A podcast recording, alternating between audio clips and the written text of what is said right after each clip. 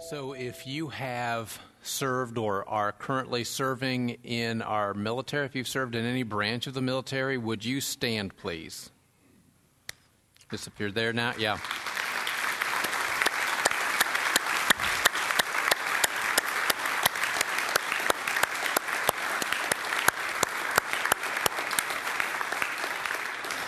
We, uh, we, wanted, we wanted to say thank you to, this, to you this morning. We, we actually have someone, uh, you can be seated. We, we actually have someone who has uh, been back in the United States for about a month now. Uh, Staff Sergeant Tyler Williams uh, is with us, uh, and his wife Olivia, their son Logan. you are an F 15 crew chief. You were stationed the last three years in Lakenheath, England, correct? Uh, you were deployed to Turkey during that time. In your seven years of service, you also were in Kuwait for part of that time, correct? And, and again, you've been home for a month now. So, welcome back to the United States of America. Uh,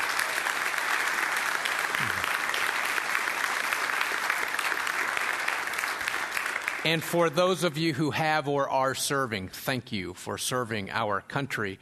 Uh, Memorial Day, of course, listen, we, we want to applaud those. We always want to recognize those who serve our country. But this weekend is specifically about remembering those who paid a price, as the video said, a, a price that we wish no one had to pay, right? For our freedom. They've lost their lives serving our country so that we might have freedom and the peace. Did you notice that? And the peace that comes with freedom. From the, from the war we fought uh, for our nation to begin to today, we fight for freedom. We continue to fight for that freedom and the peace that comes with freedom. So, as we, you know, we're in this series, The King and His Kingdom. Would it surprise you to find out that's not just a country thing? That's not just a United States thing. That's actually something Jesus fights for in our lives. He fights for freedom in our lives and the peace that comes with that uh, freedom. So today, what we're going to do is we're going to see Jesus interact with someone who did not have either in his life. He did not have freedom and he did not have peace. And maybe you've come this morning and freedom and the peace that is supposed to accompany it, accompany it is something that seems to be eluding you in your life. Something's not right. And my hope is that today uh, you'll be able to see what God wants for you and that you will accept that. So if you have your Bible, turn to John chapter 5. John chapter 5 is where we're going to be if you have your phone or uh, some sort of smart device. Uh, I don't know if I want to recommend if you don't, you get the Bible app uh, for several reasons. Number one, it's just good on a daily basis. But I was walking a group of friends through this this past week where our notes are actually on the Bible app. So if you have this, if you open your Bible app and you go down to this guy right down here uh, and you press on that, that will open up this page uh, and you go to events, just press on events. And when that opens, you will see this. And look who's right at the top. Yeah, we are. So, uh, if you click on that, what you'll do is you will get, you'll see the, the verses, all the scripture we will read today, as well as all of our notes. And if you love, listen, if you love filling in blanks, don't go there. They're already filled in. All right, so you don't, if you like filling in blanks, you don't want to look at that. But uh, it is good to have the scripture there for you already. So, John chapter 5, it's already there at the YouVersion if you find it there, uh, beginning in verse 1. Sometime later, Jesus went up to Jerusalem for one of the Jewish festivals.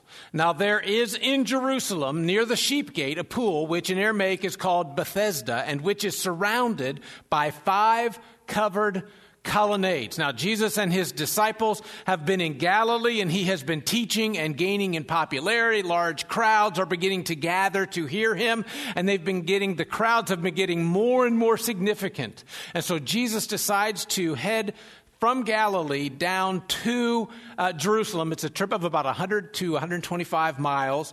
And verse 1 tells us that he's going to attend one of the feasts of the Jews. Verse 2 says he goes in by the sheep gate, which may mean nothing to you, uh, may not mean anything to most of us. But if you were coming from the north into Jerusalem, what we're reading here is the sheep gate is the main entrance into the city. So Jesus enters into the main entrance into Jerusalem. We're told that because right near there is this pool called Bethesda. There's a legend about this pool that it was a place of healing. And as legend had it, an angel of God would come down, dip his wing into the water, and when the water was stirred, the first one into the pool would be healed. And history tells us that hundreds and hundreds of people would gather around this pool and wait for the water to be stirred so that they could get in and be healed. It's not unlike some modern places today, like Lourdes in south of France, uh, where many people, the spa, where many people believe that the water is engaged by God and has healing power, or the shrine of Guadalupe outside of Mexico City. Thousands and thousands of crutches are stacked against the wall.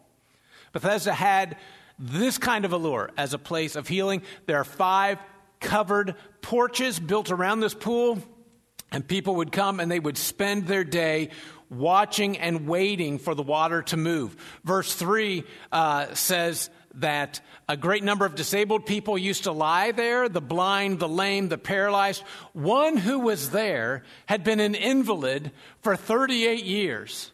And so when Jesus saw him lying there and learned that he'd been in this condition for a long time, he asked him, Do you want to get well? Now, a great number of lame and blind and paralyzed people are in this place, and G- Jesus zeroes in on one. For whatever reason, he locks onto one person, uh, and this person has been an invalid for 38 years. 38 years. Now, we don't know how old this guy was. We don't know how long he has been an invalid, how long he's been paralyzed. Uh, if, if, maybe he's only 38 years old and it's been from birth, maybe he's older and something had happened and now he is paralyzed, but we know that he's been paralyzed for 38 years. And when Jesus saw him laying there, and he learned that he'd been in that condition for a long time, longer than some of us have been alive, right? Some, longer than some of us have been alive. He asks him, Do you want to get well? Now, does that sound, does that, does that sound like an odd question to ask this guy? I mean, this, this man has been an invalid for a long time. How long's he been an invalid? 38 years. He's been an invalid for 38 years, and he's in this place. Why do people come to this place in particular? They come to this place to be healed, right? They come to get well. Listen, what would you do if someone came up to you and asked you that kind of question? I don't know about you. Sometimes I can get kind of snarky, especially if it's been hot outside and I've been out there for a while. Healing? healing. I'm here for the atmosphere. Take in the smells, you know, of sick people. Smell the smells. Healing. I'm not even paralyzed. I'm just hoping to get workers' comp. You know, something, something just, you know, it, it would be like going into a hospital to the critical care unit and finding a patient there and asking them if they'd like to get better. It would be like if you've been waiting to get into a restaurant for 25, 30, 40 minutes and someone comes up to you and says, Would you like something to eat? I mean, it's just, it's, is Jesus, listen, why is he asking him this question? This guy's been sick for 38 years. And Jesus asks him if he wants to be well. Why would he ask that? Is he just making polite conversation? I mean, did he run out of things to say? Is this just small talk? I think Jesus asked this question because this is the question that needs answered. See, I think Jesus' question reveals the heart of the matter. But I believe that about all of Jesus' questions. I, I, listen, I, I, I want to say that even a little bit more strongly. I don't think Jesus asked questions because he didn't know the answer. He's the Son of God. He knows the answer to the question before he asks it. If you have, I think Jesus asks, asks questions not because he didn't know the answer. I think he's after something else. If you have your Bible open or the app open, flip back a couple chapters to chapter 2. John chapter 2, Jesus is at a wedding in Cana and they run out of wine. And his mother Mary comes to him and, and asks and says, do, do whatever he tells you. She tells the stewards, we, he tells you, we've run out of wine. Stewards, you do anything that he tells you. And he turns to her and says, Why do you involve me? Do you think he really didn't know why she wanted to involve him? Do you think he didn't know what he was about to do before she even came up to him? A couple chapters later in chapter 4, Jesus meets a woman at the well. And he asks her this question Will you give me a drink? Do you really think Jesus was thirsty? Maybe, maybe he was thirsty. But don't you think he was actually hoping to take care of her thirst? Because he already knew what was going on in her life. Wasn't that the heart of the matter? In chapter 6, 5,000 men have followed Jesus and, and, they've listened to Jesus teach all day. And now it's dinner time and they they're hungry. And Jesus turns to the 12 and says, Where shall we buy bread for these people to eat? Don't you think Jesus already knew who was providing dinner that night? Why did he ask them that question, right? Listen, he didn't ask it because he needed to know the answer. He asked this paralyzed man this question because the paralyzed man needed to know the answer. Look how he responds, as a matter of fact, in verse 7. Sir, I don't have anyone to help me into the pool when the water is stirred. I mean, I, when I'm trying to get in, someone else goes down ahead of me. Ah, ah, ah, ah. Of course, this makes sense. He's paralyzed. The water gets stirred. He's trying to get into the water. Of course, everyone else. Be, how could he possibly get into the water by himself? No one helps. Man, 38 years is a long time to be at this pool and have no one help you it kind of makes you wonder how he ate, doesn't it? I mean, it's not like the hamburger wagon came by, right? Domino's wasn't delivering, right? So 38 years is a long time to go without eating if he didn't have anyone helping him. How was he possibly getting anything to eat? Or, or what about what he wore? I mean, certainly he's not wearing the same clothes. In 38 years, they would have rotted off of him by then. It's kind of like have you ever taken, I don't know if you've ever taken a young, a child to camp, like a fifth grader to camp, and whatever they're wearing when you take them on Sunday, and you get all their stuff packed up real neatly in their suitcase, and when you go to pick them up on Saturday, seven days later, that outfit looks strangely like the one they wore Sunday. And when you open up their suitcase, there's all those clothes still neatly packed, right? Inside, right? The suitcase. And some, listen, someone had to be bathing this guy. It's been 38 years. After one year, he would have smelled so badly, he'd have been the only one left at the pool. And for, listen, he can't be lying in his own filth.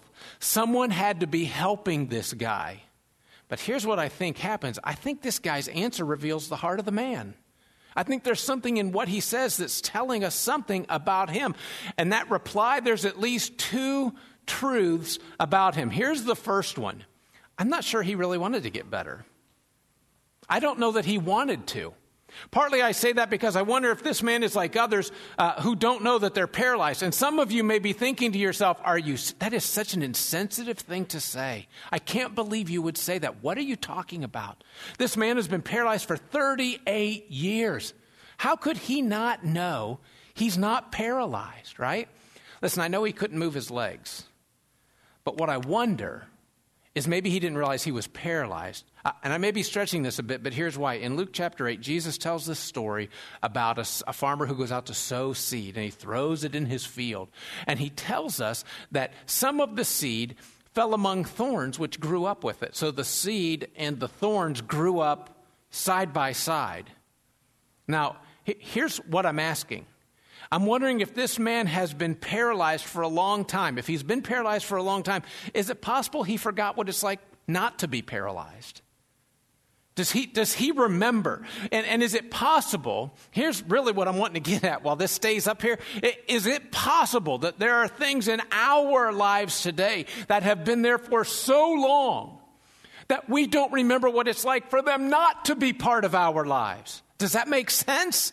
And maybe a question like this is the kind of question that a man like this needs to hear. And maybe, maybe it's the kind of question that people like us need to hear this morning.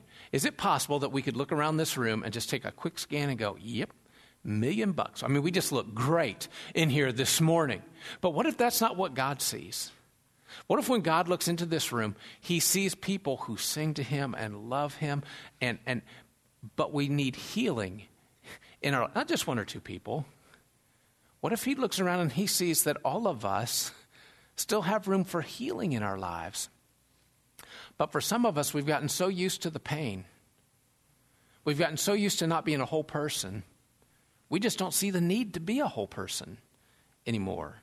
Maybe Satan has made us invalids with things in our lives and we don't even recognize it because we've just gotten so used to it. And Jesus looks at us and he says, Do you want to be well? And what Satan wants is to keep you paralyzed so you can't grow. And he'll do anything he can to make that happen. And I don't know if maybe you've come in and you've been paralyzed by your temper. And for some reason, I don't, man, you just fly off the handle sometimes. It's seemingly out of nowhere and you can't seem to control it and you've just gotten used to it and people know to avoid you at certain times. Maybe, maybe that's your bed or maybe your bed is guilt and you did something. Maybe it's not been long ago. Maybe it's a long time ago, but you just cannot see. Listen, God forgives and forgets, but you sure don't. You've held on to this thing and you just feel this horrible guilt over this. Or maybe it's about a sexual relationship that you're in.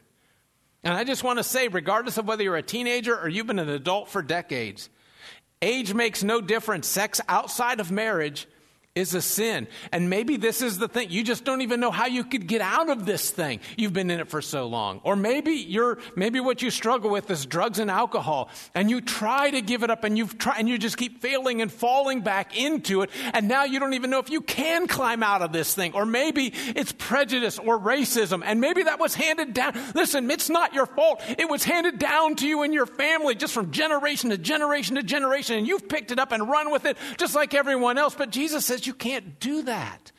Let me take that from you. Maybe it's something that happened to you. Maybe it's just recent, or maybe it's been a long time ago. You just never done anything with it. And it's paralyzing you. Look at what Jesus said to that guy Get up, pick up your mat, and walk. I mean, can you imagine being this paralyzed guy paralyzed for 38, 38 years, and you hear Jesus say, Pick up your mat. He can't do it. He can't do it. He couldn't do it. For 38 years, it's the thing he's not been able to do. Jesus is asking him to do the thing he can't do. You ever feel like Jesus is asking you to do that? Jesus, this thing you're asking of me is too much.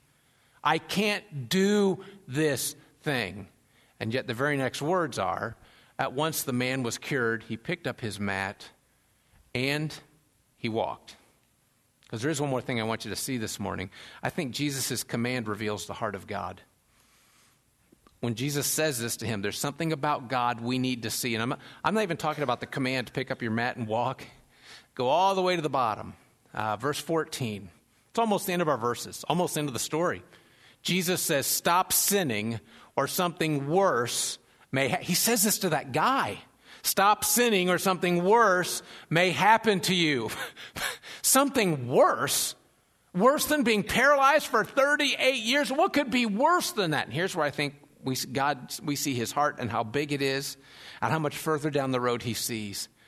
Because while it's true that god is concerned for us in this lifetime he's also concerned for us in the next lifetime the time to come because when God looks at you and me, He doesn't just see people He wants to spend a lifetime with, He sees people He wants to spend an eternity with. And Jesus, you know what? I don't, there's something about this story that bugs me, and I don't know if it bugs you or not. Jesus didn't heal everyone at the pool. Did you, have you ever read this story and wondered that? Uh, I don't know why he didn't. And I'll tell you, sometimes I struggle with this why he didn't that day, why he. Have you ever wondered why some people you pray for, they're healing and God heals them, and other people you pray for them and he doesn't? And sometimes we lose them, they lose their life. Listen, I, I don't understand that. I can't explain why God does some and not others. But I do know this Jesus didn't come to make us physically whole. That's not why he came came to make us holy. And while he didn't heal everyone, he did die for everyone so that something worse might not happen to us. And he's looking in your eyes this morning, and he sees right where you are.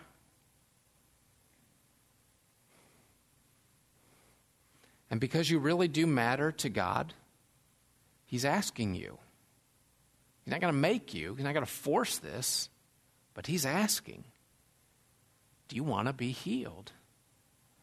And some of us are followers of Jesus. And maybe, like me, when you gave your life to him, you honestly meant to turn over every area of your life.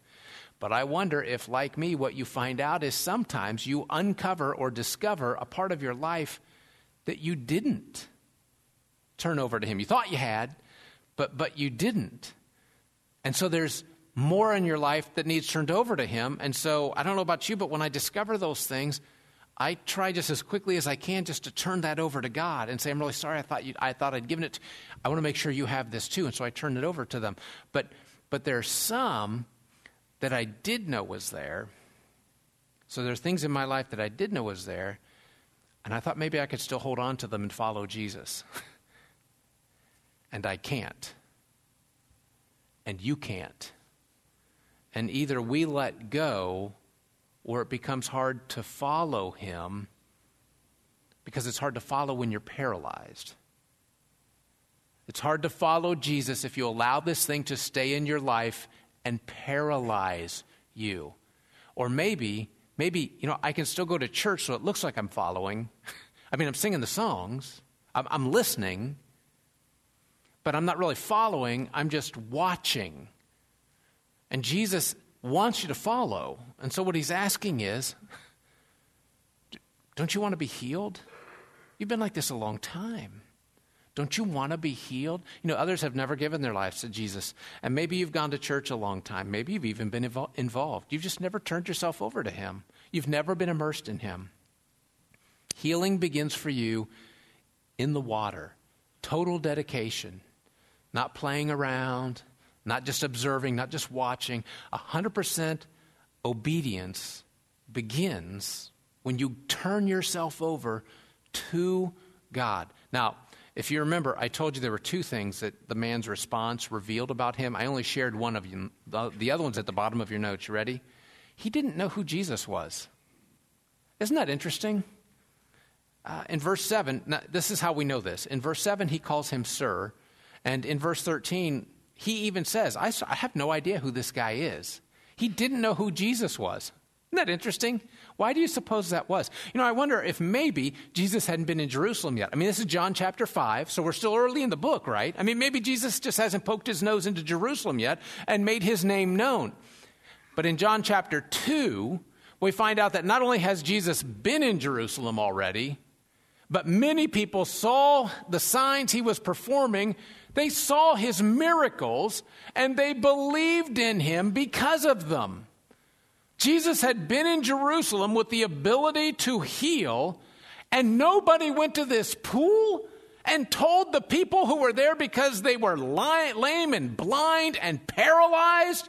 They obviously needed healed, and nobody told them, the ones who were desperately in need of Jesus to heal their broken lives. Could you believe that would happen in that day?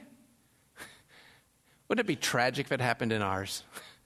That the ones who knew Jesus and what he's capable of wouldn't tell their friends whose lives are broken and need healing how much Jesus cares for them. Listen, it's why we're here to share with those who do not know Jesus the freedom that comes with him and the peace that accompanies that freedom. That day, that man met Jesus and he was reminded, or he found out for the very first time, he really did matter to God and then Jesus changed his life forever. And maybe, maybe today something's happened. Maybe you've been listening for a long time. Maybe you've been reading, maybe in thinking about it, and something just clicked into place for you this morning. Maybe it was a song we sang. Maybe it was something that Weena said. Maybe it's something we've been talking about or you've been looking at here. And you are ready. You have determined already. You already know. You already know it's time. It's time to turn your life over because your commitment begins with your decision to give yourself to Him in the waters of baptism. You know, this past Friday, two young men came over and were baptized into Christ. And I'm just thinking, maybe that's your next step, and it's time. Listen, before we leave, I want to I want to give you this one last thought, and part of it's on your notes. Viktor Frankl was a Holocaust survivor, and he spoke of his fellow prisoners in a Nazi concentration camp, and he said, Some of these prisoners who yearned so desperately for their freedom had been held captive so long that when they were eventually released, they walked out into the sunlight and they blinked nervously And then they silently walked back into the familiar darkness of the prison to which they had become accustomed for such a long time. Because the darkness of the prison was easier than the light of freedom. I just want to say you may have some folks who are struggling with that as well. Maybe it's you, maybe it's your friends, and they just don't know. They just don't know. Listen, I'm, here's what we're going to do. Uh, why don't we stand together? And, uh, and I'm going to pray as we close. This weekend, I hope that not only will you remember those who gave their lives for our freedom, they lost their lives that we might be free. But I hope you'll be keenly aware that God will use your life to help your friends who do not know Jesus.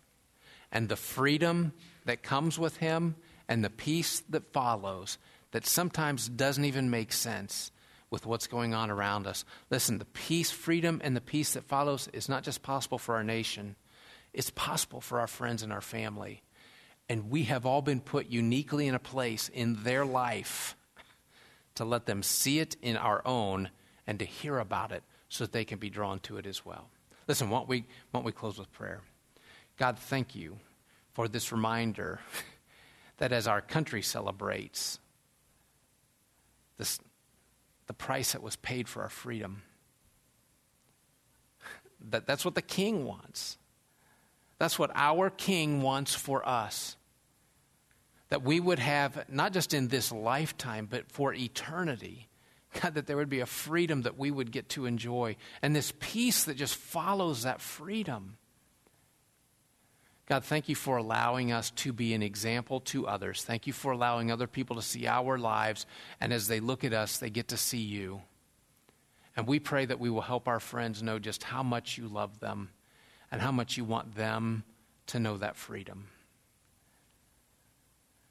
God, we pray that you'll use us this weekend as we celebrate, as we have fun, as we laugh, as we tell stories, as we gather with family and friends. May we make the most of these opportunities. We pray in the name of your Son, Jesus. Amen. Have a great Memorial Day weekend.